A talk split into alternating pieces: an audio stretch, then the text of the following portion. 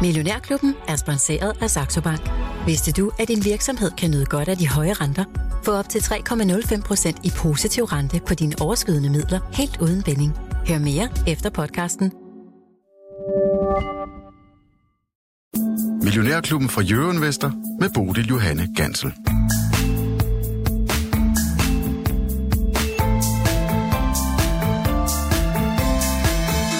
Regnskabssæsonen lakker stille og roligt mod enden. Der er stadig et par spændende momenter i denne uge, men hvad har vi lært indtil nu? Hvad er vi blevet klogere på? Hvilke selskaber brillerede, og hvilke faldt til jorden med et brag? Det er noget af det, vi ser på her i Millionærklubben denne mandag, hvor øh, markedet netop er vågnet op til død, og det er mine gæster forhåbentlig også. Godmorgen, og velkommen til dig, Per Hansen. Godmorgen.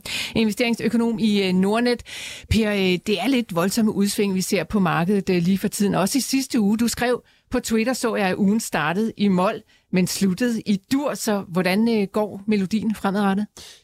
Det er et rigtig godt spørgsmål. Jeg tror, at investorerne nok har løbet på lidt af nogle af de halve chancer og allerede nu indstillet sig på, at da vi i sidste uge fik nogle noget bedre end frygtede amerikanske forbrugerpriser, så vil det få den amerikanske centralbank, som jo har haft en retorik, der ligesom siger, at øh, renter de skal op, op, op, Øh, det vil næppe få centralbanken til at ændre retorik. Jeg tror ikke, at rentetoppen ligger væsentligt under 5%, og jeg tror ikke, som investorerne allerede nu begynder at indstille sig på, at vi skal se rentefald, altså rentefald i Fedfonds, ikke i markedsrenterne, men i Fedfonds i øh, første halvdel af 2023. Men det er, ligesom det plejer, øh, investorerne de løber på alle hele og halve chancer, og hvis man havde været investor sidst på onsdagen og havde købt det amerikanske Nasdaq-indeks, så har man fået øh, to øh, års obligationsafkast, vel at mærke, efter at obligationerne er begyndt at give en 4-5% i afkast. Mm. Så det viser bare, hvor flygtig en størrelse og hvor fantastisk en størrelse aktiemarkedet er. Ja, det er fantastisk, og det er også derfor, vi glæder os over at skulle sende hver morgen her. Christopher Waller, som altså er, sidder i Fed Sport of Governance, han var altså også ude at sige i sidste uge, at vi, er,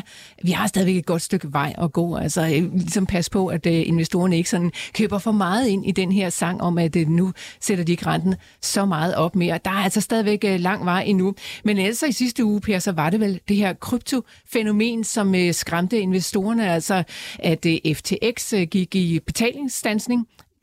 Kan vi godt kalde det betalingsstansning. Det hedder Chapter 11. Det er ikke præcis det samme som en dansk betalingsstansning, men det kan sådan nogenlunde øh, alligevel godt... Det er øh, rekonstruktion på Rekonstruktion, ja. okay, lad os kalde det det. Ja, ja. Øh, Pia, det var vel det, der var med til at skræmme investorerne i, i sidste uge, og hvad skal man sige, fornemmelsen af, at vi ikke helt ved, hvad der sovs ind i hvad. Her til morgen er der også en uh, Hongkong kryptobørs AAX, som uh, suspenderer muligheden for at trække coins ud i 7-10 dage. Det har jeg læst på Yahoo Finance. Altså, der sker rigtig meget over i den der boldgade. Øhm, skal vi stadig være bekymrede for det? Det, det kommer an på, hvad, hvad det er for et aktiv, du kigger på. Jeg tror, øh, noget af det, som vi så i sidste uge, jamen det er, der blev vi mindet om, at gennemsigtigheden i krypto, den er helt anderledes, end den er i stort set andre aktiver. Det er ikke for eller imod krypto. Folk, de må jo gøre, hvad de vil med deres penge. Jeg tror, noget af det, der skaber debatten, det er, når nogen kommunikerer eller diskuterer krypto, så kan alle have ret, eller alle kan tage fejl, fordi vi snakker om forskellige ting. Jeg snakker ikke om decentralisering af betalingsstrukturen ikke skulle være mulig. Jeg snakker ikke om, der ikke kunne være en fremtid i nogle af teknologierne. Jeg siger bare, der er ikke noget værdianker. Og derfor så kan man ikke sige, om bitcoin skal koste 68.000 eller 14.000 eller et eller andet andet. Der er ikke noget forkert i overhovedet at lave spekulation. Der er også nogen, der køber 200 flasker vin, og fordi de håber på, at de bliver meget mere værd. Det er jo også en form for spekulation eller investering. Så der er ikke noget forkert i det der overhovedet, lige så vel som der er ikke noget forkert i at spekulere eller investere i aktier. Det er den første ting. den anden ting, det er, at når man kigger øh, de seneste en til to uger, så har vi set en helt anderledes og meget lavere korrelation eller omvendt korrelation mellem øh, kryptovalutaer og aktier.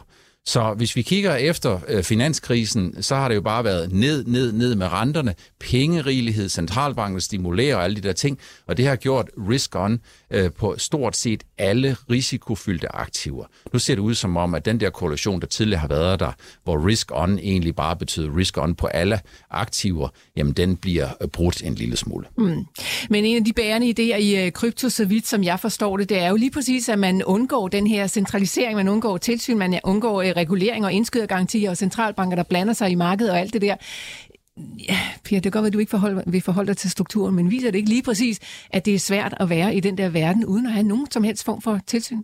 Jo, det gør det. Og man kan sige, at øh, øh hvis du ikke har noget at skjule, så er det op til overfladen, og hvis du øh, er lidt øh, ubekvem med at, øh, at vise dine kort, øh, øh så er det jo sådan, at så er det potentielt lidt problematisk. Men, men min, and, øh, min, min tanke her, den er altså ikke så meget omkring infrastrukturen. Det er der nogen, der ved meget mere om end mig. Min tanke og min anke, det er, at det her det er en form for, når en brik den falder, så kan der være to andre brikker, der falder. Og det er et udtryk for, sådan lidt ligesom vi hørte under øh, lige op til finanskrisen, da der var en, der havde solgt en ondulat for en million, og så siger man så, jamen har du virkelig fået en million for din ondulat? Nej, det har jeg faktisk ikke, men jeg har fået to katte i bytte, og dem har jeg fået videre, at de er værd 500.000 værd, så derfor har jeg faktisk fået en million. Og det var noget, der var jo et billede på den der spekulationsiver, som galt op til finanskrisen, og den gearing, der var i systemet, og det skal man altså være øh, lidt, lidt opmærksom på. Ja. Lars Svendsen, øh, godmorgen og velkommen til dig det er også. Det er en øh, god historie, du fortalte om dem, der lavede en hundelort, jo. Det er jo lige spændende historie, vi er i gang med. Okay? Jeg kan ikke huske den. Fortæl den lige. Den der med, det, når du har fortalt en gang, om, om der var to studerende, der gik på et amerikansk universitet, så, så siger den ene til den anden, hvis du æder den hundelort dernede, så, øh, så får du øh, 1000 kroner. Så tænkte jeg, okay. Så, så snuppede han den, ikke? Så, hvad hedder det, så, så gik han lidt videre, så siger han øh, til ham den anden, øh, hvis, øh, hvis du æder den hundelort derover, så får du øh, de 1000 tilbage. Okay, øh, så gør jeg det. Så ved jeg det, men så, så talte, fortalte de læreren det. Og så, øh, så siger øh, deres professor på universitetet, så siger han, genialt, genialt. Er I klar over, at I har forøget nationalproduktet med 2.000 kroner?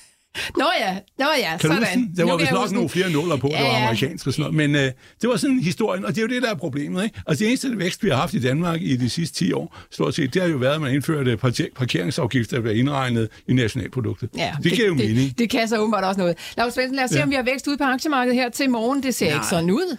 Det er negativt. Øh, så alle de, alle de venstreorienterede, der gerne vil spare på CO2, tror jeg, at det hjælper, og vi slanker os, ja, at vi, vi er 3 procent, øh, promille ned. Men det er jo ikke noget stort, det er bare, det giver sig en lille smule, og øh, det, vi er jo sådan lidt, øh, måske i et, øh, et vadested, fordi USA er jo bruset lidt op, ikke? Og så er spørgsmålet, øh, kan det holde? Er det begyndelsen på øh, et, øh, et kraftigt rebound, eller fuser det ud? Og det er vel der, hvor vi så ligesom øh, står og bliver fanget. Og så er der jo sket noget. Der er faktisk sket en ting. Øh, jeg tror, det er en fuser i USA, men det er så det. Men øh, altså, vi får sektorrotation, så vi skal ud af IT og egentlig i aktier. Men det er så øh, det, og derfor går det også Dow Jones nogenlunde godt. Der er kun 18 procent IT og sådan noget i det indeks som vægt. Men, men dollaren er jo lige pludselig ændret sig, selvom der ikke er sket noget som helst. Så er euroen jo oppe i 1,03, og der, der, der skete jo ingenting. Men lige pludselig så bare vuff.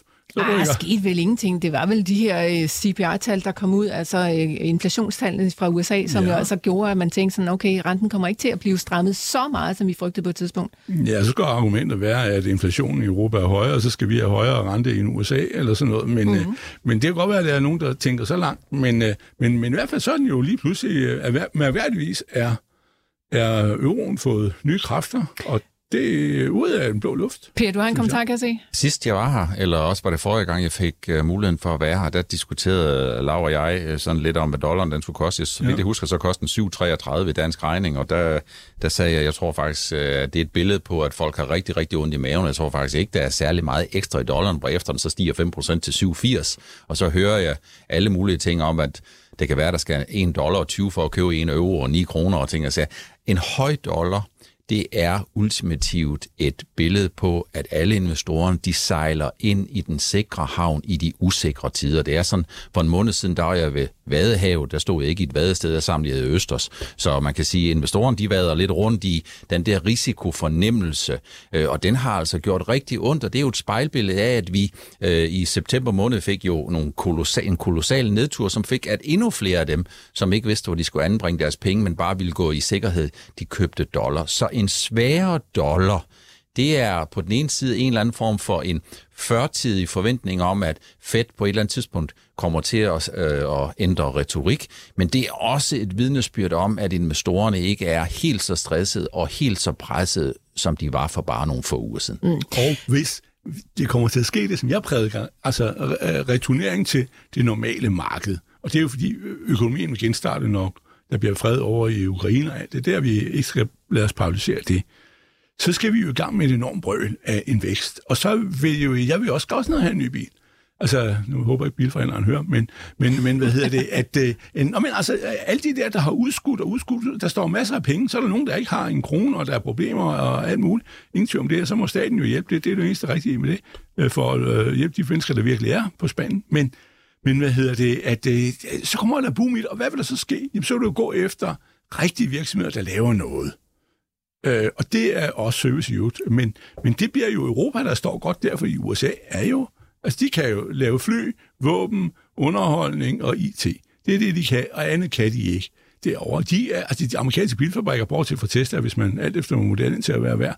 Men øh, det, er jo, det er jo ingenting. Altså, ja, okay. Lars, det er, de det er måske trukket lige lovligt hårdt op, det der. Jeg synes altså, at USA ikke kan noget som Jeg synes altså, retorikken er hård her. Jeg synes, det synes jeg sådan set også. Nå, men altså stål for eksempel. Altså Japan laver mere stål end, end USA. Ja, ja. Øh, for nu at nævne noget, ikke? Jo. Øh, og så videre. Og, du og det er jo en holdning, man gerne må have. Man må Nå, have sin egen holdning her hvis, i klubben.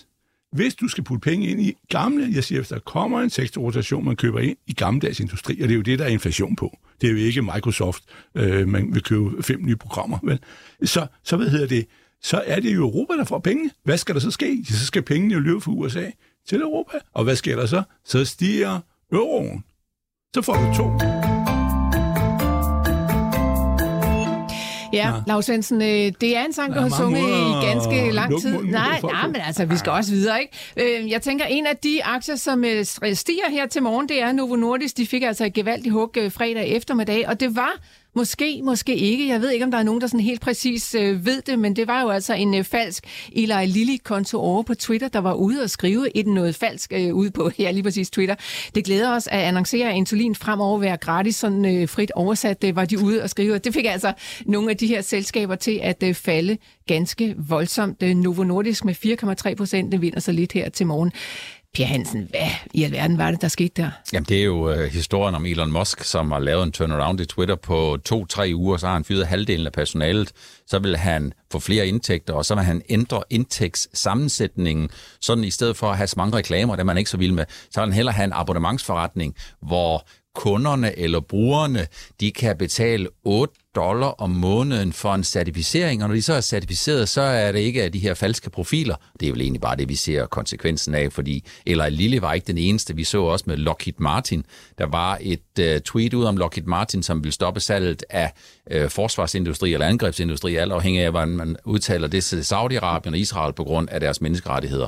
Og jeg skal slet ikke blande politik i det her, man bare sige, det her det er, sådan, det er lidt uheldigt, hvis det er sådan, at det her det sker, fordi det er jo en form for identitetstyveri, og det går jo ud fra også i USA, at det er forbudt. Mm, men altså en risiko, som vi måske ikke øh, har kendt i hvert fald for år tilbage, det her med, at altså, masser af investorer derude bruger nogle af de her nyhedskanaler ude på nettet som deres primære nyhedskanal, og så kan sådan noget jo lynhurtigt gå ja, altså meget galt. Mm. Per Hansen, skal vi indregne den risiko i højere grad som investorer, at der er simpelthen alt for mange informationer derude, som ikke er sande? Da jeg så det her øh, fredag, så tænkte jeg, hmm, havde det været et lille selskab, så vil jeg sige, det er måske en risiko, som vi ikke helt må ignorere. Når vi så ser det op i den her skala, der hedder Novo Nordisk, 250 milliarder euro markedsværdi, eller Eli Lilly, som vel ikke er så langt derfra, så synes jeg faktisk, man bliver en lille smule nervøs med det forbehold, at det, der jo skete i sidste uge, torsdag fredag, det er, at investorerne vekslede nogle lidt defensive farmaaktier og spurtede og sprintede ind i en 9% stigning i Nasdaq Composite, som naturligt må gøre det, at der er nogen, der finansierer deres indhop i IT med noget udhop af noget, af noget farma. Men stadigvæk, så synes jeg, at det her, det, det, det er altså bekymrende. Det, mm. det er jeg nødt til at sige. CNBC, de skriver her til morgen, at uh, SpaceX lige har været ude og købe annoncer på Twitter for Starlink. Altså på en eller anden måde alt sammen fedtet ind i Elon Musk og Elon Musks egne selskaber. Lars Svendsen, ja, ja, ja. du har aldrig været kæmpe nej. fan af Elon Musk. Skal vi ikke nej. bare sige det på den måde? Nej, nej, nej. Men altså, stiger risikoen for, hvad han finder på at lave derude også øh, i dit hoved? Eller har det bare hele tiden været lige så stor risiko? Ja, det gør det jo, fordi når han har været ude og låne øh, en hel del penge for, og han har købt det der øh, Twitter for, var det øh, knap 50 milliarder dollar, ikke? 44, tror jeg. 44, ja. At øh, så kan du sige, så når du bliver presset finansielt, så kan der jo ske mere og flere mærkelige ting, ikke? Mm. Så jo, jo, og, øh, men altså, det er jo, som ham der mig investmenten op sagde, øh, Jeppe Christiansen, det er jo en, det er jo en kult. Altså, øh, øh, aktien, Tesla-aktien er jo mere en kult, end det er en, øh, et trosamfund, end det er øh, noget med, med, med biler og, og øh, hvad hedder det, børsværdier at gøre osv. De har jo sluppet jorden for længe siden, ligesom SpaceX, og øh, så videre. Det, men altså, altså, jeg sidder bare og kigger, og som, det er jo, JP Morgan har et problem. Øh, og er det ikke ham, der finansierer det, og, og Citibank, så nu har han jo ligesom fået, fået nogle øh, venner ind, og øh, forleden dag talte de om, at var, var det ham, der fandt på, at så kunne de jo lade det gå for lidt, hvis ikke det kunne køre. eller for noget? Ja, tak skal du have. Jeg ved det ikke. Men øh, nej, det, øh, det der, jeg holder mig langt væk fra sådan noget der. Det er, det er skridtet hen mod bitcoin jo, så jeg holder mig med. Per? Ja, man kan sige, at øh, det sidste, jeg har set fra Elon Musk, det er, at han hen over weekenden, eller også var det her til morgen, ligesom jeg sagt, han nok har haft lidt for, lidt, lidt for travlt her. Det, øh, der har været lidt for mig på hans skrivebord. Det tror ja. jeg faktisk er... Øh, er øh, det lyder er, sådan set sandfærdigt nok. Ja, det, det, det synes jeg så... Øh, ja, det er en gang imellem, så kan man... Jeg synes jo, at Elon Musk han er fuldstændig fantastisk, enfant terrible, og han får en masse ting til at ske, men en gang imellem, så sker der ikke noget, hvis man, hvis man sådan lige springer hver andet eller hver tredje tweet over, man der bliver nok øh, at kigge på alligevel. Mm. Ellers så er det altså også en øh, uge, der byder på G20-topmøde i Bali den 15. og 16. Øh, det er altså fra i morgen og øh, i overmorgen, og det løber af stablen.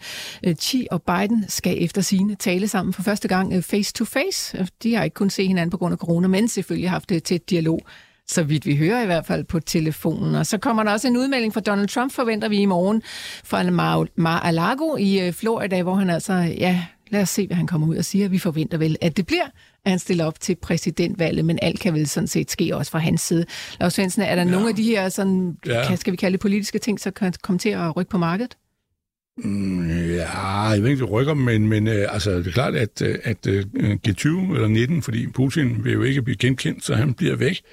Uh, at at øh, det, det er jo vigtigt, fordi det har været så lang tid siden, de har mødtes, og der er jo ligesom kommet nogle, en del øh, uro i, i tingene, og, øh, og så kan man øh, ligesom mødes lidt mere i, i øjenhøjde, og, øh, og sige, han er fra Kina er jo blevet genvalgt, så han er jo ro fem år frem, ikke? Øh, og øh, nu er Biden ovenkøbet nogenlunde tilfreds med det der valg, så kan han også være lidt glad. Men, øh, så jo, det, men det er mere det der plan, ikke? og der er jo også blevet skiftet noget ud på, så kommer der jo en eller anden, hvem det end er, der er premierminister i England på det tidspunkt, det ved vi jo ikke helt, men øh, de sender vel øh, ham der, som de nu har fået. Men øh, det, der er sådan en rotation, jobrotation, det er sundt. ja, det går Jeg synes også, man skal lade, lade sociale kriterier udnævne en, øh, en øh, premierminister ud fra de sociale kriterier. Det gjorde man jo gamle dage i Grækenland. Og sådan. Så løser du er statsminister i to dage nu, og så blev den næste, træk man lod. Det hedder borgerlig ombud. Men, øh, men, øh, men, øh, men øh, så, så jo, på det punkt er det vigtigt. Men jeg vil sige, den med, med, med Trump, det er jo næsten givet øh, ud fra logikken der i hans hoved, hvis jeg kan regne det ud, det er jo, at han stiller jo op, fordi øh, han har jo ikke noget at tabe, og vil gerne lave ballade og holde sin, øh, sin fløj kørende. Og hvis han øh, frivilligt lagde sig ned nu og sagde, nu gider jeg ikke mere, jeg er næsten 80 år, ikke? Og øh, jeg tror, han bliver, han er vist 78. Øh, så hvad hedder det, og det er om to år, de skal stille op, så, øh, så vil øh, højrefløjen, som han vil repræsentere i republikanerne, jo lige pludselig være fuset ud. Og derfor så er det jo stort set givet, at han øh, møder op. Ikke? Altså, han kommer med stor nyhed næste uge. Ja, er det, at øh, vil man være pensionist? Ikke? Nej, Nej, det er det nok ikke. Altså, jeg vil sige, det, det er jo der ikke så meget... Øh, det vil sige, balladen hos republikanerne vil jo vil jo fortsætte. Det er sådan, mm. forstår jeg det. Per, skal vi uh, kigge på den her risiko over i aktiemarkedet, eller skal vi bare lade politik være politik? Jeg tror, at risikoen i aktiemarkedet i relation til Kina og USA meget er på de kinesiske aktier, de store kinesiske aktier, som jo har fået så mange tæsk, at det kan man næsten ikke øh, forestille sig. Jeg vil da sige, at hvis Joe Biden han vil gyde lidt, lidt god stemning øh, på vandene, så kan han vel sige, sig, du kan lide mig. Oh, oh, Hvem er mere end ord? Åh, oh, ja, det, det burde være fredag. Så man siger, jeg vil stå på pinde Nå, for dig. Men uh, Kina har altså også kommet ud med uh, hjælp til boligmarkedet her, og en plan for at løfte corona-restriktionerne. Der har været rygter i lang tid om, at det var på vej, så nu er der altså endelig noget ude. Lad os uh, se, hvordan det spænder af. En, Men det bliver vigtigt, det bliver vigtigt. Det, bliver ja. vigtigt, Ja. Det gør det. Øh, en aktie, der stiger her til morgen, er Lundbæk. Jeg ved ikke, om det har noget at gøre med Roche, men de har i hvert fald været ude og sige, at de kommer ud med nogle dårlige resultater på et fase 3-forsøg med Alzheimer's-produktet. Ja. Øh, et produkt, som Lundberg jo også ligger i. Svendsen, ja, er det det, der, der spiller ind? Ja, jeg ved så ikke nøjagtigt, jeg, jeg har ikke opmærksomhed før du siger det, men øh, det kan da godt være, at det er sådan en baglæns, øh, at fordi Ross er en hård banan, hvis han melder sig i, kommer med noget på, på bordet, som, øh, som, øh, øh, ikke dør i, i processen mod godkendelse. Så, øh, så det kan da godt være, det er indirekte. Per, øh, kender du noget til den sag?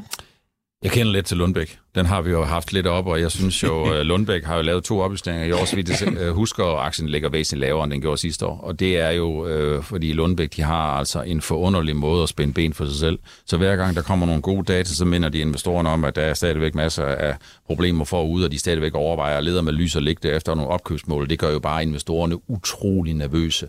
Og det gør det, fordi at den retorik, man laver, det er, at man har ingen idéer om, Øh, Øh, prisfastsættelsen altså af sit aktiver, hvis Lundbæk skal ud og lave et udvandende opkøb, som jo er muligt efter, at de har delt investorerne op i et A- og et B-hold, øh, jamen så øh, er det jo næsten ikke til at bære, hvis det er sådan. Så, så kopierer de de dårligdom, som ISS heldigvis med Jakob Orb Andersen er kommet videre fra. Når man skal lave opkøb, så skal man ikke kun forgylde sælgernes aktionærer, så skal man også sørge for at skabe værdi for sig selv. Så hvis det var sådan, at Lundbæk de havde været lidt bedre til at styre forventningerne, og ikke have været så enrådige med Lundbæk-fonden, ligesom har givet indtrykket af alle de her ting. Alle de her ting, som jeg har forsøgt at sige længe, og som har fået ATP til at sælge alle sine aktier, og som har fået en analytiker på et tidspunkt, jeg kan ikke huske, om det var, for tre måneder siden, til at lave sådan et opslag, som jeg så citeret, som fik mig faktisk næsten til at græde på investorernes vegne. Vi nedjusterer kursmål, og vi nedjusterer anbefaling, fordi vi er nervøse for, at der er flere, der følger i ATP's fodspor. Og det er jo ultimativt det værste, man overhovedet kan forestille sig, fordi det er simpelthen bare lost confidence. Og den skal man jo bygge op igen. Hvis man kigger på tallene, så kører Lundbæk det jo faktisk ret godt. Jeg tror også, at Lars Svendsen, ja, han, havde, han havde sagt uh, tidligere herinde, at han synes måske snarere, at den skulle koste et helt andet niveau, end den koster i dag. Det her, det er ikke nogen købs- eller nogen salgsanbefaling. Det er bare sådan, at hvis man skal vinde et sækkevedløb, så er det altså ikke nogen særlig god idé, hvis ens ben de bare er fuldstændig snørret så meget til med strip, så man ikke kan bevæge sig. Nej, det er jo det med trust. på 35, og det var svaret 175 gram regning, og det var jo så, øh, det er jo øh, to år siden nu fordi den var nede i hullet, ikke? og den er jo, der, altså 175 gram regn, du dividerer med 5, ikke? Og øh, i, i, dengang, den toppede jo i 454, hvor jeg, min søn solgte derop, og jeg var så glad. Men øh, hvad hedder det? men ved du hvad? Uh, og nu kan han jo så købe dem igen. Men, men det er jo ikke engang løgn. Og, og, men uh, Deborah derude, som er, er chef, ikke? Og, og det er jo dame til de 60 millioner ikke? om året. Men, uh, Deborah Doncha, ja. Dyr dame, men jeg tror sådan, at hun er sikkert dygtig nok. Men jeg ved ikke, om hun er dygtig for 60 millioner danske kroner, det ved jeg ikke, men øh, vi har jo ikke så stor regnbøger her i det her land. Hun kom jo udefra, ikke? At øh, hun har jo sagt, at jeg kan jo ikke betale med de her aktier. Altså, hvis de her aktier, du har, er blevet smadret, fordi øh, øh, dem, der sidder i fonden, de hellere skulle lave noget andet, måske i en zoologisk have eller et eller andet sted, de kunne gøre noget, noget eller noget, hvor de kan få komme ind i en bestyrelse, at øh, partiforening eller noget, så hvad hedder det, øh, så, så er det jo rigtigt nok, hun siger, at jeg kan jo ikke betale med de aktier, det vil jo fuldstændig smadre det hele. Øh, øh, så alt i verden, nej, det kan godt være, at bestyrelsen finder på det, men jeg har jo, øh, jeg er 60 millioner værd, og ikke et fjols. Så derfor så vil jeg ikke gøre det. Jeg kender ikke nogen som jer, som kan tale om aktier med følelser helt ude på tøjet. Det er en øh, fornøjelse, men i forhold til Lundbæk, som man siger, trust arrives on foot and leaves on horseback.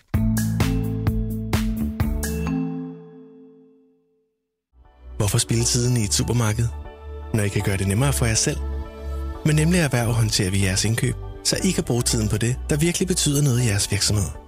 Nemlig også til erhverv.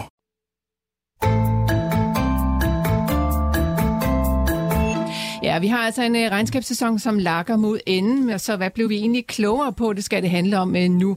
Per Hansen, først og fremmest øh, den her regnskabssæson, som vi altså er ved at sætte punktum for, kom den ud bedre eller dårligere, end du havde forventet? Den kom ud uh, en lille smule bedre, end jeg havde forventet, og væsentligt bedre end frygtet. Mm. Så jeg vil sige, der er sædvanen tro, der er nogen, der er i toppen, og så er der nogen, der, har, der placerer sig lidt i den tunge ende. Det er, jeg plejer jo at udgive sådan karakterbogen efter hver kvartal, det gør jeg også, den kommer i den her uge, og øh, der ligger Novo Nordisk, de er, ligger stadigvæk ingen over, og ingen ved siden af, de leverer simpelthen bare stensikkert. Og så i bunden, Jamen i den tunge ende, der har Vestas jo fået den uvane, de skal nedjustere hver gang. De har lært lidt af Ambu, øh, som lavede otte eller ni nedjusteringer i streg. Jeg håber ikke, at de i morgen, jeg tror det er i morgen, de kommer ja. med regnskab, de ikke kommer med endnu en. Det kunne der være håb om, fordi de ikke er kommet med den her førtidige annoncering, øh, plus minus, øh, om der er sket noget, mens vi har været her i studiet. Så GN ligger også lidt i den tunge ende. Vi ser, at Demand øh, ligger lidt i den tunge ende. De har helt deres egen historie.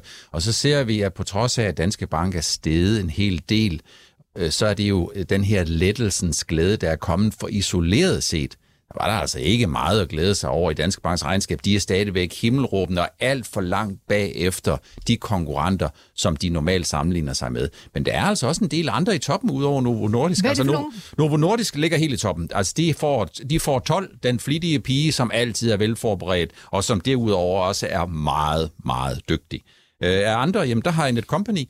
Netcompany, de dummede sig vanvittigt i uh, anden kvartal, og det er jo ikke fordi, at når man kommer ud med nogle dårlige tal, at man skal skoses fordi, men det var deres manglende evne til at sætte sig ind i den tankegang, som investorerne havde, da de så et for stort personale, øh, en stor personale omsætning og et personalefravær, der gjorde, at man simpelthen fik debiteret færre timer ud. Det gjorde selvfølgelig, at investorerne de sagde, har, kan, kan Netcompany, kan de vokse, samtidig med, at de kan fastholde prof- profitabiliteten og integrere flere lande og flere medarbejdere. Og det er selvfølgelig derfor, at investorerne de bare tabte aktien på, på gulvet, som faldt 35-40 procent i månederne efter. Øh, Netcompany har leveret et øh, meget fornuftigt tredje kvartal, væsentligt bedre end ventet, dramatisk bedre end frygtet. Så det er nogle af dem, jeg har i toppen. Så har jeg ISS, jeg har DSV, jeg har Mærsk, jeg har Carlsberg, Christian Hansen, Pandora, øh, som øh, egentlig, jeg synes, har, har, har gjort det udmærket, men på skalaen, der er der kun en, der får 12 og det er Novo Nordisk, og næste karakter, det er 710, og dem giver jeg til Company og ISS. Lars Svendsen. Hvor øh, er GN? Hvor er GN? Den er i bunden. GN ligger, ligger i det, der hedder Den er en også 2-4, de kom med den ventede nedjustering. Ja, okay. Så øh, Per Hansen, øh, ud fra den her betragtning og efter den her regnskabssæson, er der noget, der skal rebalanceres, hvis man sidder med sådan en, øh, en god og fin, øh, almindelig diversificeret portefølje? Er der sådan noget, man skal lægge om, tænker du? Jeg skal altid være meget varsom. Jeg laver aldrig købs- og salgsanfalde. Aldrig nogensinde. Det, man kan se på aktiemarkedet, det er, at investorerne de er lynhurtige til at tilpasse sig. De er lynhurtige til at indstille sig på, det, der var skidt, det bliver nok det bliver nok endnu ringere, og det, der var godt, det bliver nok endnu bedre. Øh, men jeg vil fuldstændig overlade det til Lav og sige, om man skal rebalancere et eller andet, fordi det har han formentlig større armbevægelser og mere albuerum til at udtale sig om. Så Lav, øh, Per han siger, at i bunden ligger øh, Vestas, Ja. GN, Demand, og så var han også øh, inde omkring Danske Bank. Er Royal der noget, Unibrew også. Royal Unibrew. Er der noget af det, som det giver mening at samle op så på de her lavere niveauer? Ja, men det, det, de, så skulle aktierne jo være faldet. Nu taler han om, hvordan regnskaberne var. Mm. Øh, så spørgsmålet er, aktierne så også ligesom smadret igennem? Det er ikke altid, at, at det er Per, der bestemmer på børsen. Men, altså, det, Skulle man ellers tro. Overhovedet, overhovedet ikke. Slet Ja, ikke. fordi hvad hedder det, GN er jo sådan set på vej opad, og, øh, og, og det er jo så noget formentlig med, med muligheden for, at der skal laves noget om i, i, i, i, øh, i butikken. Ikke kun, at man har skilt sig af med en direktør, men... Øh, men, øh, Oh, men men stadigvæk, Hvad? Stadigvæk på et lavt niveau i forhold til, hvad vi kom fra i jo, jo, tidens jo, morgen. jo, jo, jo, det er Ja. der, men det er bare den der med, at når, når den er faldet, så øh, kan det jo være, at stormen er ved at være overstået. Det, jeg har den jo selv, og jeg håber på, at det begynder at køre den rigtige vej fra dem, for dem, men, men hvad hedder det, jeg tror altså også omkring, hvis vi nu lige måtte gøre regnskaberne færdige, at vi, dels har vi jo i Danmark de her nichefirmaer, og det er jo det, de overlever på, ikke? at de har nogle markeder, som de normalt øh, tjener meget godt på, og der ikke er så stor konkurrence, og så er det jo også dollaren, at Altså, der er jo flere af dem, AP Møller og Mærsk, øh, hvad hedder han, øh, Novo og øh, også øh, Hansens Laboratorium og sådan nogle der. Christian har jo- Hansen. Det var altså gamle dage. Det Hvad? husker jeg også. Christian Hansen Laboratorium, det hedder Ja, altså ja, bare Christian ja, Hansen i dag. Ja, jeg ved godt, noget af holdingen ovenkøbet, men Ja. ja. øh, det, er jo, det er jo et laboratorium. Men, Ja, øh, ja. Vi ved, hvad du men hvad taler er det rigtigt? Men hvad hedder det, at, øh, at, øh, at de er jo sådan set, øh, øh, altså de har jo også valutaen øh, i, i ryggen, og de, de klarer sig jo godt. Altså man kan sige, ja, altså, hvis nu tog Christian Hansen der, ikke, som jo er en meget højt prissat aktie stadigvæk, men, men altså, øh, han har lidt tilbagegang, øh, men, eller, eller hans overskudsgrad viger lidt, men det er jo ikke noget, øh, der vil noget. Altså alligevel så går det fremad, og, og øh, så er de måtte skyde og bygge en fabrik ude i Kalundborg, der skal koste en ørn, ikke? Og, men, øh, men altså, det er, det er, det, de går sådan set øh, forbløffende godt. Men Lav, den valutamedvind, som de så har haft igennem et stykke tid nu, Ja. det kan vel ikke blive ved? Eller hvad ja, ja, nu, det er jo så den, vi havde før med dollaren, der var steget til 1,03, ikke? For at været nede i, i 0,98 af, eller sådan noget lignende af, en- af en øh, euro.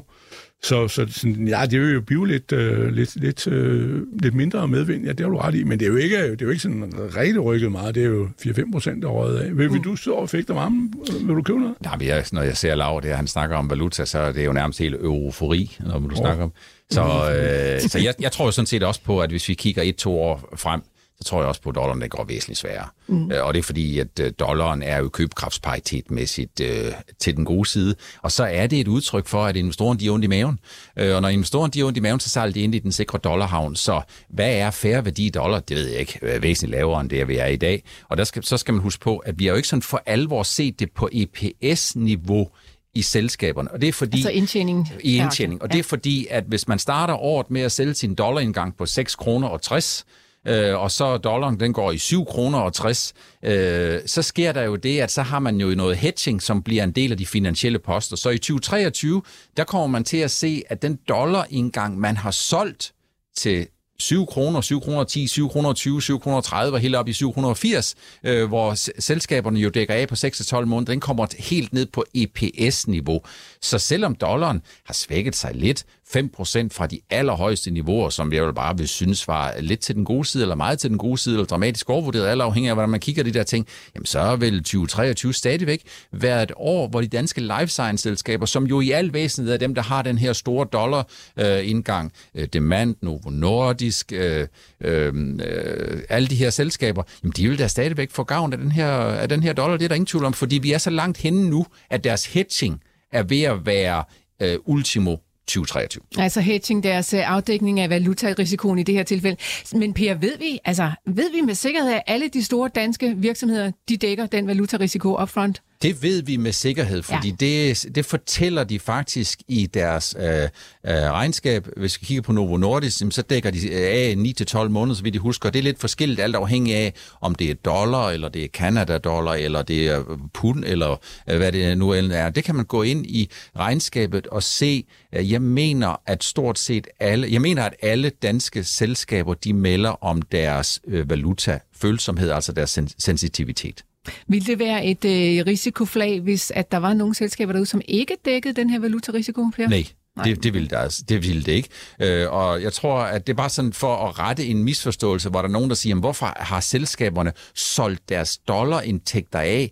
Det er jo dumt, når nu dollaren stiger. Jamen punkt et, var der nogen, der kunne vide, hvor meget dollaren ville stige? Det er den ene ting. Og den anden ting, det er, at det er lidt vigtigt at holde styr på, øh, hvorfor de gør det. De gør det jo egentlig for at kunne få en god fornemmelse for, hvordan deres økonomiske stilling den ser ud. Så det er jo ikke fordi, at Novo Nordisk de går ud og så siger, vi tror, at dollaren den skal falde 25 procent, så vi sælger vores dollarfordringer af indtil år 2029, eller noget af den stil.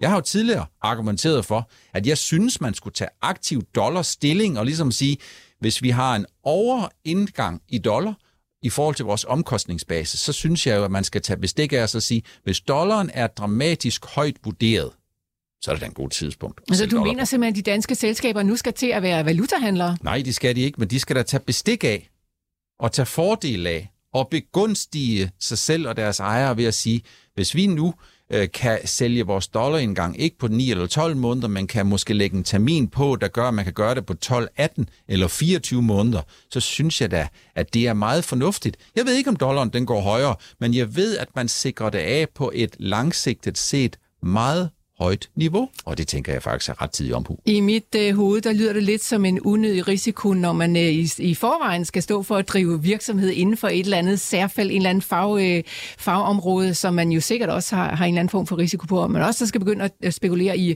valutarisikoen. Øh, Lars Svendsen, hvad tænker du? Øh, jamen, det er jo rigtigt nok, altså, det er jo en ledelsesopgave er jo at optimere, øh, for mest muligt ud af forretningen, men det er jo så et spørgsmål, hvor langt ud du tør gå, ikke? Fordi, og det må man sige, vi lever jo nok i en fase af verdenshistorien, hvor, øh, hvor ledelser er meget bange for at disponere. Hvis det er et eller andet selskab, hvor der sidder en far, som sidder og siger, det er mig, der bestemmer, og det er mig, der øh, ejer 60 procent af aktierne, og jeg gør, som jeg vil, jamen, øh, så, så er du måske derhen, men alle sådan nogle funktionærrøv, der kan blive fyret, fordi der, der bestyrelsesformanden bliver skældt ud i avisen, og siger, hvorfor har du sådan en tosk siden som direktør? Ikke? Og at de, de tør det ikke. Altså, vi er jo sådan lidt en, i en fase af verdenshistorien, hvor hvor folk ikke tør så meget. Det er jo også derfor, jeg jo stort skæld mod over, jeg sidder og siger, at, at finanschefer i selskaber, jamen det er jo ikke en overbogholder. Men det er det jo, fordi ja, vi er i en fase, hvor... Jeg skiller dig gerne ud over alting, Ja, ja, ja. Men øh, når mere bare det er sådan en funktion, som er blevet øh, kør, øh, minimal, øh, eller maksimere sikkerheden, og lade være at våge pelsen på noget, og sørge for at overholde alt muligt andet, og blive pænt omtalt i dagbladbørsen. Det er sådan øh, ligesom øh, øh, hovedreglen i det, frem for at man sådan for helvede siger, nu skal vi sælge øh, yen i, i øh, fem år frem, eller gøre noget stort, ikke? Og, det, og det, det, det gør de altså ikke, og det er, jeg vil sige, det er morsomt omkring rædderier, hvis nu drejer den et sekund, de gør det modsatte, øh, at man, der gør, de har, det er jo en dollar-business, ikke? Og man, de ved jo også godt, at aktierne ikke bliver vurderet i, om Norden koster 330, eller de, de folk ser det jo i virkeligheden som dollar. De regner hele tiden om til dollar. Og derfor er regnskaberne også nu i funktionel valuta af dollar. Men de gør det modsatte. De øh, øh gør nogle gange det, de vækster til kroner, fordi de har jo så et kontor ude i, i, i Hellerup, derude, hvor der sidder, som koster øh, 150 millioner om året at drive. Så siger de, at vi til næste år skal vi bruge 160 millioner kroner, men ellers er det dollar, dollar, dollar frem og dollar ind og dollar ud. Det er det, vi leger med. Men øh, vi, skal, vi skal gardere vores danske kroner, hvis den er ved at blive for dyr. De gør det modsatte. Mm. Og, og, og, og der, det skal man bare være klar over, at, øh, at sådan tænker de, fordi det er i virkeligheden bare et foretagende, der, der bor i Danmark og skal lave et regnskab, som hvor, øh, at, de, at de kan faktisk lov til at rapportere, og det gør de jo også nu i dollar. ikke? De gjorde det ikke før. Mm. Per, du havde ja. en kommentar, så du så? Jamen, jeg, jeg ville også gerne have, at man var lidt mere hands-on, i stedet for bare at flytte rundt på nogle størrelser, som er ens job, så skal man med til at drive værdien, og drive værdien, det er det hele. Og øh, der er der altså rigtig mange, som ikke har fokus på investorerne. De har ikke fokus på, hvor, hvad de kan drive, så i virkeligheden, så kan man sige, hvis de er, kun er overbogholdere, jamen, så skal de altså ikke være der. Og det er jo ledelsens ansvar, og det er jo bestyrelsens ansvar, der skal sørge for det. det. Man skal ikke bare sidde og flytte rundt på nogle størrelser i et regneark, og så sige, nu passer det, og så er vi i gang med at konsolidere øh, resultaterne. Man skal drive værdi, og hvis man ikke kan drive værdi, jamen, så skal man fortælle investorerne, vi kan ikke drive værdi, vi har ikke talentet til at gøre det, men det er jo ikke dem, der skal sige det, det er jo bestyrelserne. Og der er alt for få af bestyrelserne, som er tæt nok på, sådan at de for alvor kan være med til at gøre den gode forskel. Og der synes jeg, at det kunne være en rigtig god idé, hvis de bekender kulør. Enten siger, jamen vi er her ikke for ejerne, vi, det er ligegyldigt. I en stakeholdergruppe, det betyder ikke noget. Eller også nogen, der siger, vi er her faktisk for ejerne, og øh, vi vil gerne tage vare på det. Det vil være en god varedeklaration, man kunne gøre... Øh, øh, for investorerne, fordi øh, en aktie er jo noget, for, en, en ejergruppe er jo aktionærer, og dem skal man da ligesom sige, enten så er I vigtige, eller også er I ligegyldige. En af de ting, som vi tit står og taler om her i øh, Millionærklubben op til regnskabssæsonen, det er, at nu bliver det spændende, hvad der kommer til at ske i regnskabssæsonen. Nu får vi endelig lov til at kigge øh, ned under kølerhjelmen på virksomhederne, og nu bliver vi virkelig klogere på, hvad vej aktiemarkedet skal herfra. Er vi blevet klogere på det nu, Per? Nej, det, det tror jeg faktisk Vi, ikke. det er vi aldrig blevet klogere på. Nej, det tror jeg faktisk. Jeg tror jo faktisk, det er de der steder, hvor man kan sige, på indeksniveau, der bliver vi i en regnskabssæson ikke dramatisk klogere, men på enkelt aktieniveau, der gør det jo den, den store forskel øh, øh, godt som skidt. Det vi ved med garanti, det er, at vi ved ikke med garanti, hvornår investorerne får lyst til at købe aktier eller sælge aktier. Og skulle man blive i tvivl om det, så kan man se, at sidste uges 9% i Nasdaq Composite på to dage fortæller os meget tydeligt, at den variabel, der giver sig sindssygt meget, ligesom et, i et bunkejump, der giver elastikken sig så meget, så du bliver i tvivl om, hvor meget kan den give sig, og kan den i virkeligheden springe, når den giver sig rigtig, rigtig meget. Vi ved det ikke. Vi ved det ikke. Så øh, det er jo egentlig bare at være langsigtet investor og forblive langsigtet investor, og så sørge for, at når euforien den stikker af, så kan det være, at du skal også stikke lidt af fra aktiemarkedet. Og når frygten den er meget stor, så er det måske der, hvor man får de rigtig gode muligheder for at gøre nogle langsigtede køb. Og under hver nedtur, under hver stor nedtur, der spørger investorerne sig to til tre år efter, hvad var det, der gjorde, at jeg under nedturen, lige mens nedturen rasede mest, ikke spurgte mig selv, om det ikke nu var tiden til at tage noget mere risiko på, når alle andre de løber ud af risikoboksen. Og det er jo fordi, når nedturen den er der, når panikken er der, så er der alle dem, der er i aktiemarkedet, som får ondt i maven, og alle dem, der ikke er i aktiemarkedet, det er faktisk dem, der skaber mest pro- pro- problemer, for de står udenfor og råber og råber og råber, og nu er det forfærdeligt, og verden går ned. Verden går jo ikke ned, og efter en top på aktiemarkedet, der kommer altid en ny top. Det, er bare, det kan godt være, der kommer sådan en lille, en lille bølge i mellemtiden, men kigger man de sidste 30, 40, 50, 60, 70 år, så når der har været store nedtur, så er det købsmuligheder. Men Per Hansen, kan I se over hos øh, Nordnet, at der er ikke så mange nye investorer, der hopper ind i det her marked? Altså folk, som måske ikke før har investeret, men som når det begynder at gå opad, som vi har set igennem øh, mange år i træk, altså så lige pludselig begynder at finde interesse for det her, den her verden, som vi beskæftiger os med nu. Kan I se, der er færre af dem lige nu? Vi kan se, at øh, i det øjeblik, hvor kurserne de går ned, så er det ligesom at spille amerikansk fodbold, så sætter, forsøger man at være så langt inde i kuglen som overhovedet muligt, sådan, så man ikke får smæk. Øh, sådan så dem, der er udenfor, øh, de, de tager de der smæk. Handelsaktiviteten er lavere, interessen for at handle den enkelte selskabsspecifikke virksomhed, den er lavere. Så kommer der et par dage, hvor aktien de eksploderer opad, så er folk de simpelthen bare tilbage. Så man kan sige, hvis man ligesom skal konkretisere det sidste uge, jamen, så har man torsdag og fredag i det amerikanske Nasdaq-indeks sammen fået to års obligationsafkast på to dage. Øh, og det viser jo, den her uforudsigelighed, det viser også, hvor meget aktierne de svinger omkring den reelle værdi. Men sådan er det bare, og det kommer aldrig til at ændre sig. Finans Danmark har lige været ude med nye tal, øh, som Euroinvestor.dk også skriver om her. Færre nye penge er kommet ind i fondene, der er udbetalt 40 milliarder i udbytte i årets øh, første 10 måneder, men kun de 8 milliarder er blevet geninvesteret i de her fonde. Lars Svendsen, du har jo også tidligere ja. nævnt, at øh, der er så mange penge på sidelinjen, at ja. når det begynder for alvor at gå op, så kommer det til at gå hurtigt. Ja, det mener jeg jo øh, også fordi, at hvis, øh, når det bliver fred og alt det, så skal vi jo tilbage til det ko- øh, efter corona-opsving, som, øh, som øh, Putin slog ihjel i februar. Ikke? Øh, og øh, så har vi altså spildt et år til. Øh, så har vi haft to år med corona og et år med, øh, med, med krig i Ukraine. Og så, øh, så, så, så, så skal det jo øh, komme gevaldigt fart. Det burde der jo komme, og det tror jeg også, der gør. Men det bliver de almindelige aktier, det som vi har brug for og kan bruge til noget, og ikke alt muligt IT-plader, øh, som, øh, som, som, som folk skal ind i. Og det bliver også, og, og så bliver der, øh, det der så bliver øh, faren lidt, det er jo, så kan der blive mere inflation igen, fordi øh, hvis vi alle sammen skal ud og, og bestille en, en, en, en ny bil og alt muligt andet, så ja, det kan du få om tre måneder, og bla bla bla, ikke? og så begynder de jo at købe ind og øh, alt muligt andet. Så, så, så altså, der bliver nogle, øh, så bliver der sådan, øh, der er jo, der er jo uorden i det der flow, det, øh, og det tilsvarende med inflationen, man kan jo sidde og sige, jamen, altså, hvis man tog den simpelt og sagde, jamen den inflation, vi har, det er jo sådan set det, vi må rette os efter. Det vil nogle mennesker jo sige. Jeg kigger ud og vinde, det er regnvejr i dag, det er det også det næste år, i morgen og i næste uge, der er regnvejr altid. Så det er 10 procent, ikke? Og, og hvad, er, hvad, er, hvad er etårsrenten i, i, i, i, i, dag i Danmark? 1 procent? Hvad er etårsrenten, ved du det? Det ved jeg faktisk ikke. Nå, et eller andet, ikke? Lidt, lidt over, hvad jeg tror. Ja, lidt over 1 procent, ikke? Så er realrenten jo minus 8,5 Nej? Skal renten så øh, ned, og vi sidder og råber, så vi vil ikke have renten op, vi vil have ned. Nej, så skulle den jo knalde op af, mm. og det gør den jo ikke, og det er fordi, der er ikke nogen, der aner, hvad inflationen bliver øh, de næste mange år. EU siger jo nu, og det er sådan en officiel sandhed, at øh, i 2023, fordi vi har været op på 10, eller, og måske begynder vi allerede at falde nu, ikke?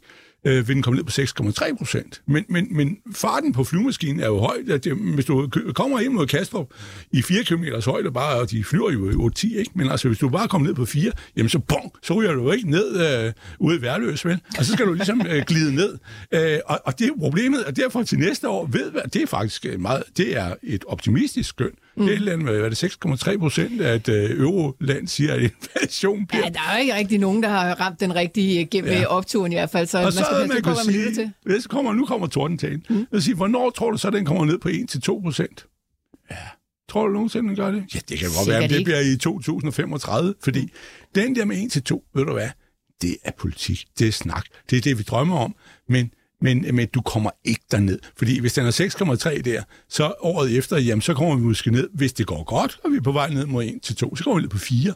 Men på det tidspunkt, så er alt og alle jo været ude og få lang lønstigning og alt det der, ikke? og så kører den op. Og hvis vi skal ud og købe nye biler og sommerhuse og badekåber, og jeg ved ikke, hvad vi skal bruge, ikke? og tage på øh, fem rejser på et år, ikke? fordi nu er der gang i det, jamen så, så drøner efterspørgselen jo i gang igen alle de der øh, øh 1000 milliarder, vi har stående i banken, ikke, som skal re- reduceres med. 300 milliarder, det er vel 15 procent af nationalproduktet i Danmark, der står og venter på, skal vi købe aktier? Man må håbe, de køber aktier, og ikke køber, køber hvad hedder det, biler og alt muligt andet, fordi så bliver der jo vanvittigt gang i det. Ingen ved, hvad fremtiden øh, bringer, det må vi ligesom sige, ja. og der er ikke særlig mange, der er gode til at spå om det. Per Hansen, øh, men du snakker altså om, at folk er simpelthen for dårlige til at købe op, når aktierne de falder, falder, falder, og det er først, når de øh, stiger, stiger, stiger, at man er tilbøjelig til at smide sine penge ind i det. Vil du mene nu, hvor det så er faldet igennem 2022, skal vi bare flå ned af hylderne nu af de aktiemarkeder der? Nej, jeg mener ikke, man skal ændre øh, noget som helst. Det, der gør 2022 meget specielt, det er, at aktier er gået ned, men en sammenlignelig obligationsrisiko med aktier er også gået ned. Så en 60-40 investor, en investor, som investerer 60% af sine penge i aktier og 40% i obligationer, er for øh, et af de ringeste afkast, vi har fået de sidste 75-80 øh, år, og det er faktisk i virkeligheden der, hvor jeg tror, at smerten den bliver allerstørst. Jeg ved ikke, om folk sådan generelt set er specielt dårlige til at investere. Jeg ved, at når tingene de går amok her, så sker der det, at så får folk de får lyst til at købe noget, som de ikke skulle have købt. Og det er fordi, at det de egentlig siger, det er, jeg ved godt, det er dyrt, jeg ved godt, det er dyrt, jeg ved godt, det er stedet meget, jeg skal ikke have købt, når jeg lige købt. Og det er fordi, at man snak, har lige snakket med naboen over hækken, øh, og naboen over hækken, de har to biler, øh, de har to øh, skiferier, de har to sommerferier, de har også sommerbolig i Spanien og alle mulige andre ting, for de har været med på aktiemarkedet de sidste 10 år, og så står man der i sin lejebolig, og så tænker man, det, ser, det er ikke så godt, så derfor så skal jeg lige have, øh, have, have købt noget. Altså man skal jo, aktier, det er noget, det er jo en kærlighed, ligesom til ens kone, det er en kærlighed, der aldrig forgår, og den vokser bare over tid. Og derfor så skal man simpelthen bare være tæt på de der ting, og man skal forblive i markedet, og så skal man ignorere en lang række af de her ting. Og der, hvor man skal tage bestik af det, det er når noget det går amok, og der skal man huske øh, på Warren Buffetts gamle mundhæld med hensyn til greed og fear. Som er i det øjeblik, hvor markedet er grådet, så skal man nok være lidt forbeholden, og når markedet er frygtsomt, så er det der, hvor man kan gøre de rigtig gode køb, og så er der jo et andet, og det er altså simpelthen bare sådan, at når kurserne lige går nedad, så er det også lidt ligesom, når Warren Buffett han siger, det er først, når tidevand trækker sig tilbage, man sådan for alvor finder ud af, hvem der er svømmenøgen. Ja, så må vi håbe, ligesom, at de har fået købt en morgenkåb. Det der var nede hos Montgomery, så øh, han var meget flink med sit personale. Han vidste, det var, han brugte 25 procent af sin krigstid på at løse personalprodukter, men så siger han, så var han jo ind i det der telt ude på, på kysten, så øh, fik soldaterne lov at bade, Øh, de skulle have lidt godt, mens de forberedte sig. De skulle, øh, halvdelen skulle slås ihjel der i, i, i Alamein. Så siger han, øh, hvordan kan det være, at de alle sammen har de samme øh, badebukser på? Ja, det var jo fordi, at øh, det var der, de ikke var solbrændt. Nå, men øh, hvad Nå, hedder det? Er, nej, men må, må lige spørge, Per, hvad, hvad hedder det? Fordi du sagde 5% i rente. Er det, det er den korte rente i USA, det er ikke en lange, vel? Nej, det er, det, er den, det er den korte rente. Ja. Det er jo det, som er fedt, når de snakker om rentetoppen, så snakker ja. de om over eller under 5 procent, og jeg synes jo faktisk isoleret set, så er 5 procent ret højt. Øh, men det er markedsrenten, som øh, ja, ja. dirigerer meget af risikopræmien. Men over 5 er ikke, er ikke nødvendigvis kun den ene udfordring, eller den største udfordring, som investorerne har. Nej, det er, når du kommer op lidt, lidt ligesom i Shubidu og står på en alpetop, så er det et spørgsmål, hvor længe du så bliver stående der. For hvis du kommer op til 5%, og så bliver stående på 5% i 9-12 måneder, for at være sikker på, at det amerikanske boligmarked er slået ihjel, og alle mulige andre er slået ihjel, og den amerikanske privatforbruger har det dårligt, og alle mulige andre ting, jamen så øh, er, er, er jeg ikke sådan så overbevist om, at 2023 det bliver noget fænomenalt godt aktieår. Men må, må jeg spørge noget, Pierre, fordi hvis man kører ind til benet, og alt det der, men så bliver de bange for, at nu stiger den med en, en kvart procent, og nu skal han jo til at sætte op med en kvart øh, nu, ikke, over i USA, og, og hende ned i ECB skal rykke noget mere, hun er langt bagefter, ikke? men det korte lange bliver vel, at toppen, hvor den ligger henad, at den bliver stadigvæk relativt lav. Altså, at man går ikke op og virkelig knaller til renten, så det gør ondt. Øh, det her, det bliver langsomt, så er vi alle sammen forventet med, at penge har været gratis og alt det der, men altså, jamen, jeg bare, hvis man sad og kiggede lidt ud over det hele, og sagde, nu kigger vi virkelig frem, to-tre år frem, så øh, vil vi konstatere, at inflationen den kommer nok aldrig ned igen, men den bliver, går heller ikke amok, den kommer til at ligge på 4-5 procent eller andet. Men, men det er så den drøm, som folk, der er så meget systemtro, kan jo så tro på de to. Ikke? Men renten bliver aldrig rigtig høj. Vi får ikke banket renten op i, i 6, 7, 8 procent i rente. Det bliver liggende et eller andet, når vi når til de der, som du taler om, 5, hvad passer meget rigtigt, at så er det der, den bliver hængende. Men hvis vi samtidig har en, en økonomi, som er mere inflationær, og vi sidder allerede nu og taler om 6% næste år, ikke? 10% i år og 6% næste gang i Euroland, ikke? Øh, øh, og, og hvad så bagefter ved vi ikke. Men men, men øh, det er næsten givet det der.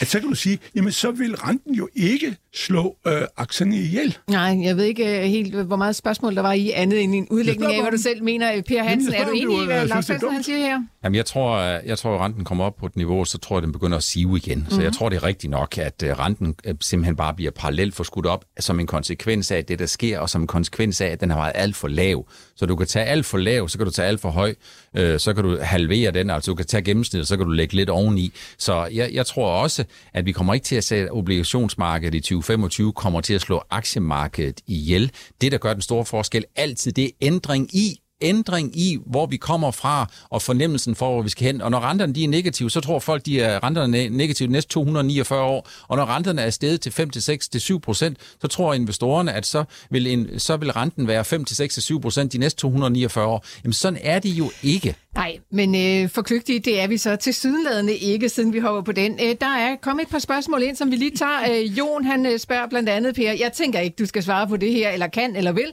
men altså han spørger, hvor er Nordnet-aktien skal hen de næste par måneder. Det forestiller mig, at jeg får noget svar af dig på. Nej, det kan jeg desværre Nej, det kan du desværre, det kan jeg desværre ikke. Så Jon, desværre, det kan vi altså ikke lige komme ind på. Men øh, så er der Kasper fra Nørrebro, som spørger til tankmarkedet. Han vil godt høre, oh. hvad I mener om det. Blandt andet Norden og Torm, de har taget et pænt gok, øh, siden de toppede i sidste uge, ja, ja. selvom de annoncerede regnskab og udbytte udbytte. Per, skal vi starte med dig?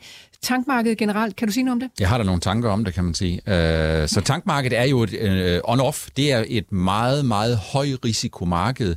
Øh, så det er jo, når, når raterne de er høje, så er investorerne euforiske, så glemmer de, hvad der egentlig kommer til at ske efterfølgende. Jeg tror, mulighederne for, at tankaktier kommer til at ligge på et relativt højt niveau, også de næste 1-2 år, er ret gode. Og det skyldes det der strukturelle, at når Rusland er taget ud af ligningen, så sker der det, at den olie, der er i verden, den skal, den skal sejles over nogle længere afstande, samtidig så er de tankretter, der er, eller de tankskibe, der er, de er relativt gamle, og det betyder, at der vil blive skrottet nogen, nogen, som man ikke skal sejle med længere, og det er simpelthen fordi, når skib bliver mere end 20 år, så bliver det lidt problematisk. Så punkt 1, der bliver lidt mere at sejle med, som skal sejles over længere afstande, og så samtidig så tonagen, den udvikler sig sådan, at der bliver formentlig skrottet mere, end der bliver nykontraheret. Så sker det også det, at når priserne de stiger på råvarer og alle mulige andre ting, jamen så sker der jo det, at det bliver dyrere at bygge et nyt skib, og hvis man for en gang skulle kunne komme til at se lidt øh, finansiel disciplin inden for den her industri, jamen så er der faktisk gode muligheder for, at de her tankrater, de kommer til at ligge på et relativt højt niveau de næste 12-15 måneder, med alle de forbehold, der er. Det er 0-1 on-off på at kigge på kursudviklingen i frontline og alt muligt andet, der vil man få en rigtig god fornemmelse for, at hvis man rammer dem forkert, så er man out of business. Er det binært, det tankmarked, der, ja, Lars det er det. Ja, det er det. Hvis du tegner øh, tankraterne, så indligger det nede på bunden, eller også er de helt op i, øh, i top. Det er ikke sådan en kontinueret kurve. Det er også derfor, at bankfolk uh, ikke har forstand på, banker, på uh, rædderiaktier. Det er, det er slet ikke Ja. Den er øh, sædvanlig regnbog, du har med at gøre. Og i øjeblikket er de øh, kommet et godt stykke op af, af en højre side på, på sådan en... Øh, øh hvis du tænker, hvordan en tankskib ser ud, ikke, så er det sådan set på vej opad. Så siger jo, det bliver godt. Jeg tror også, det kommer til at køre langt. Og, og så jeg sad så det som i går og så på en tanker, der lå op ved, ved øh, uh, Anholdt, øh, som skulle til Kina med russerolie. Det tager, øh, hvad hedder det, 50... Øh, undskyld. Det tog øh, øh, en måned og en uge og sejle ud via Suezkanalen. Og hvis han skulle syd om Afrika, ville det formentlig tage 20 dage mere. Øh, og det er jo fordi, at det hele, der er jo gået... Øh, kig på den der DHT øh, Holdings, Øh, han har sådan en om, hvor langt at der er kommet elastik i det. Når vi skal hente olie i øh, Mexico-golfen eller i Vestafrika til Europa, for ikke at hente det i Rusland, er der fem gange så langt at sejle. Der er syv gange så langt, hvis du kommer fra, fra Mellemøsten, og tilsvarende, de skal sejle til Indien, og gamle tankskib, der er boom i gamle tankskib. Hvorfor det? Fordi inderne og nogle andre køber den, for de er jo ligeglade med, at amerikanerne og alle de andre boykotter dem, og russerne og alt det der. De køber gamle tankskib, som kan tage 3-4-5 år, så er det det. Og så siger de, hjem i kassen, du. Så det er langt fra tid til at samle op der. Man Worst skal holde, holde ud. er, hvis Rusland bryder sammen, og der bliver borgerkrig, og eksporten stopper derovre, så vi kommer til mange 6 millioner tønder. Så er det worst case. Mm. Så Øh, det, er, det, er, det lyder åndssvagt, men øh, det er worst case. Så, ja, så er der ikke noget, så skal vi lige pludselig sejle hvad det, 12-15 øh, procent mindre, end det bliver i dag. Det er ikke så godt.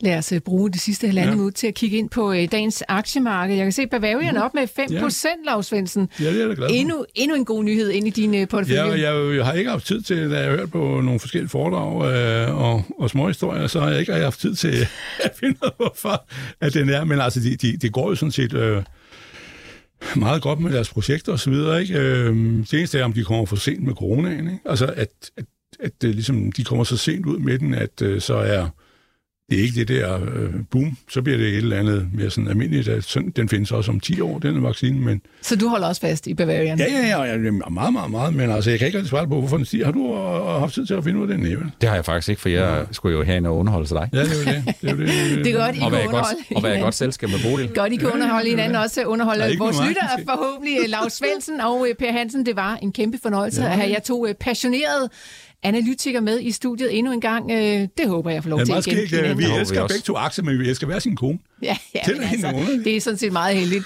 Tusind tak, fordi I lyttede med derude. Tak til Louis Feigenberg, der stod, så, øh, stod for teknikken. Vi er selvfølgelig tilbage Mm. igen i morgen med morgennyheder allerede lidt over syv og Millionærklubben 906.